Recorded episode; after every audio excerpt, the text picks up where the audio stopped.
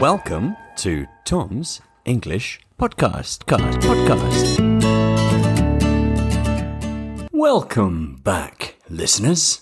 We are approaching All Hallows Eve, or as it is more commonly known in the world, Halloween. Children love this time of the year. After all, it's an easy opportunity to get free sweets. However, a certain pandemic will keep most of us in our homes this year. This might make us more paranoid and fearful. Perhaps we will remember what Halloween is really about. Not candy, but ghouls, ghosts, and spirits, all waiting for the perfect time of night to strike. and well, with everyone stuck at home, maybe people will experience more hauntings. So join us tonight around the campfire. I will tell you the stories of three terrifying apparitions. Our first story is perhaps our most famous one. This is the legend of Bloody Mary. The story goes that if you were to look at a mirror for an extended period of time and say the name Bloody Mary a total of three times, you will see the ghostly visage of Bloody Mary herself staring back at you. that, or she'll pop out of the mirror and kill you. Quite terrifying, to be sure. Maybe, dear listener, you could try this tonight. I am sure nothing will happen. Or will it?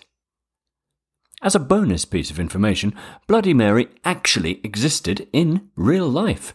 She was the sister of Queen Elizabeth I and a powerful queen in her own right. However, as you can imagine, she was well known for her cruelty. That's where we get the bloody part of her name. Our second spectre is the infamous La Llorona. Her name translates from Spanish and means the weeping woman. She was from Mexico and committed suicide because of the guilt she had from drowning her own children in a river. this is a tragic story, and it is because of this that La Llorona came back from death. she now haunts the same riverbank where she killed her sons.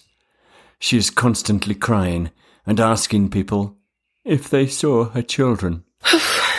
Mexican parents tell the tale of La Llorona to their own kids as a warning, or perhaps as a way to get them to behave. Our final wraith also comes from England. Unlike our first two ghosts, he is not a terrifying woman. Instead, this ghost is a dog. He's called the Black Shuck. The name Shuck comes from the Old English word scucca, which means devil or fiend. He is one of many ghostly black dogs recorded in folklore across the British Isles. This phenomenon is said to be because of the myth of the Wild Hunt, a spectral hunting party that travels the land abducting people. The black hellhounds would usually help the riders. They were considered an omen of death and war.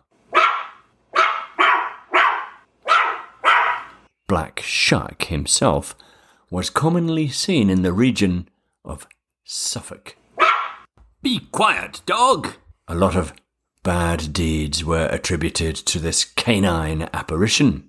he is said to have killed two people who were praying after knocking down the church doors amid a flash of lightning.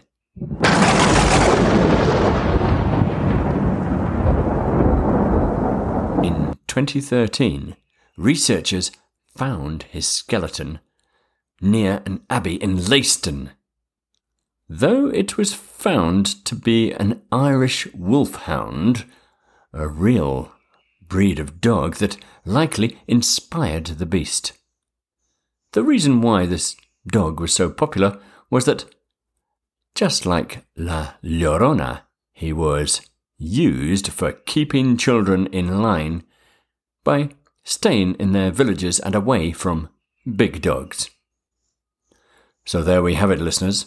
Three ghostly myths. One scarier than the other. Maybe you will be able to see them this Halloween.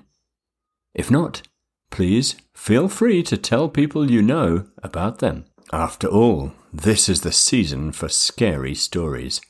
Thank you for listening, and don't forget to follow our social media. Don't forget to tell us your favourite ghost stories.